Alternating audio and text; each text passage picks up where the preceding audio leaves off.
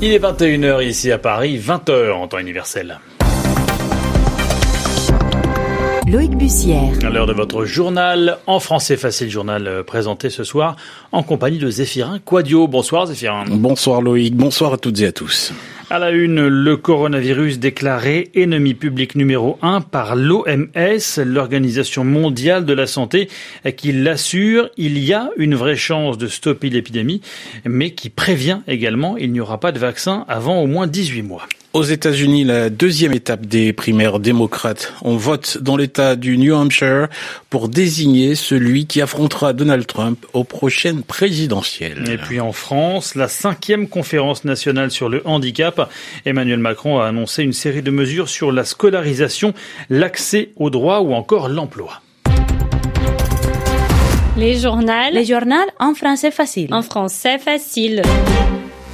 Et direction Genève pour commencer. Une nouvelle réunion sur le coronavirus se tenait aujourd'hui au siège de l'Organisation mondiale de la santé. L'OMS qui avait convoqué quelques 400 experts pour tenter d'organiser la riposte contre ce que les scientifiques nomment désormais le Covid-19.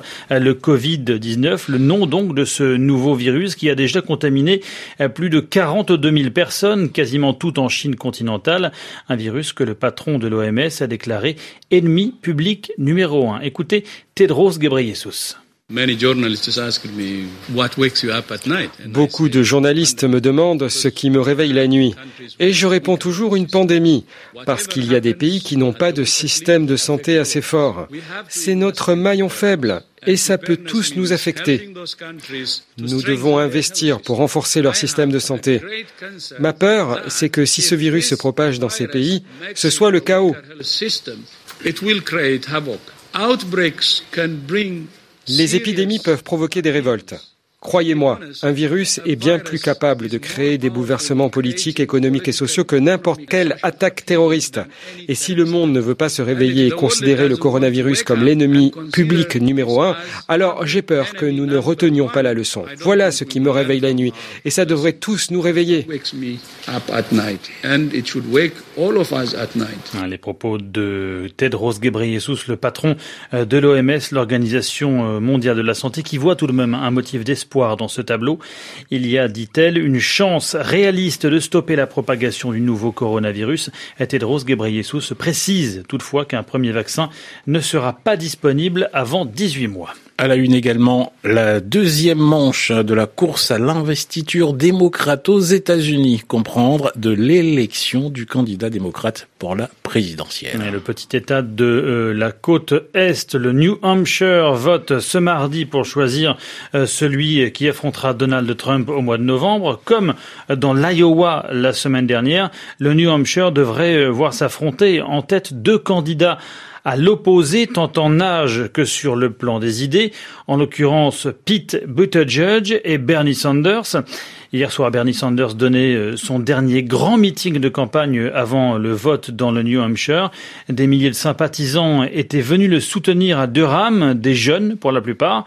La semaine dernière, dans l'Iowa, les moins de 30 ans ont voté massivement pour le doyen des candidats, pourtant âgé de 78 ans. Notre envoyé spécial, Eric de Salve, a rencontré l'un de ses soutiens. Il s'appelle Will, il a 25 ans.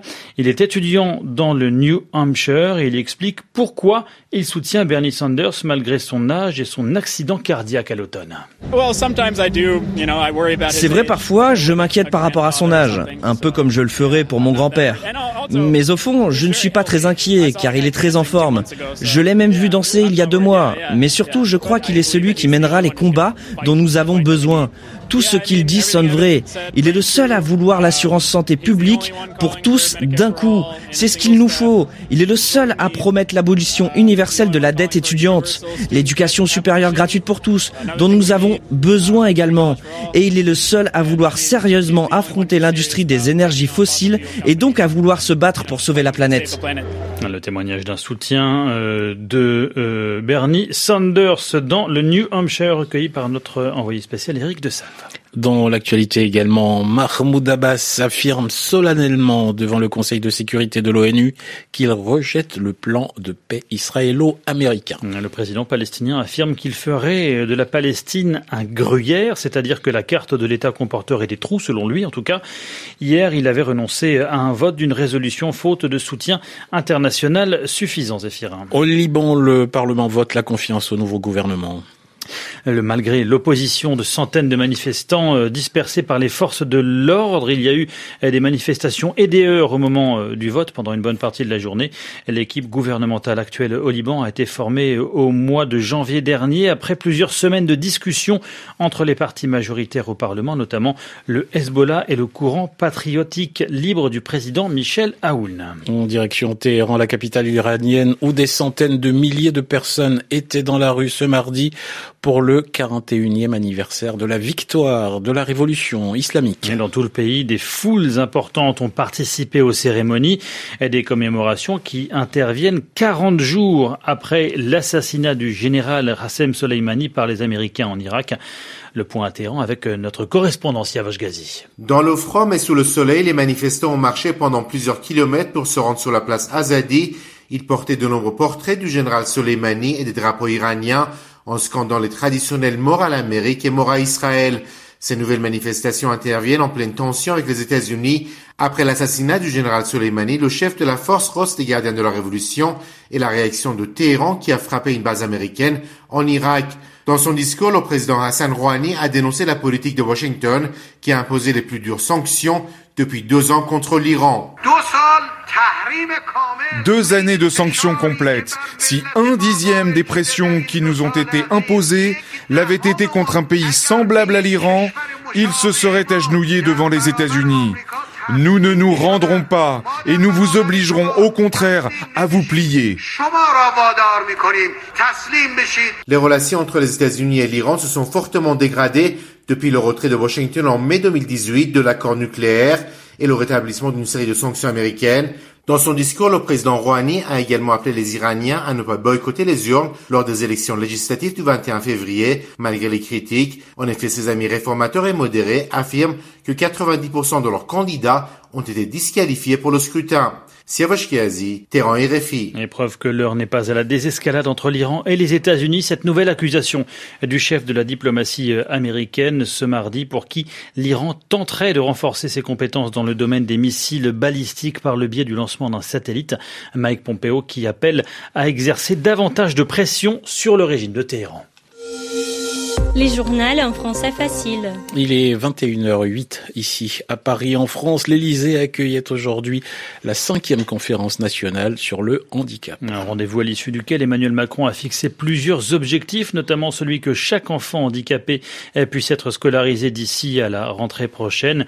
Les Français doivent tous se mobiliser pour améliorer la vie des 12 millions de personnes handicapées, a-t-il en outre déclaré. Le point avec Sylvie Coffy.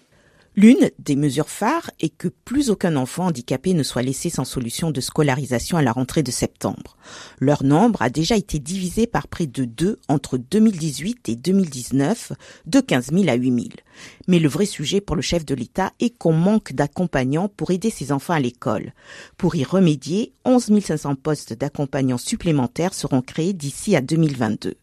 Actuellement, chaque année, près de 500 familles quittent la France pour s'exiler en Belgique, faute de trouver des places dans des centres d'hébergement adaptés en France.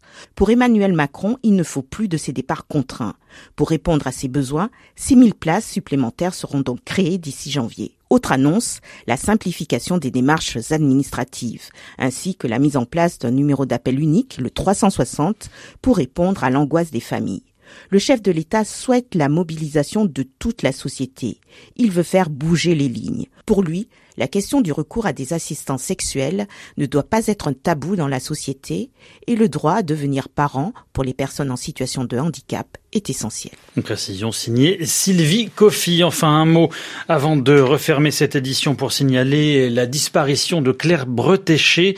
La dessinatrice de bande dessinée s'était notamment euh, fait connaître à la fin des années 60 dans le journal Pilote, puis euh, dans l'écho des savanes aux côtés de Rézère ou Gottlieb.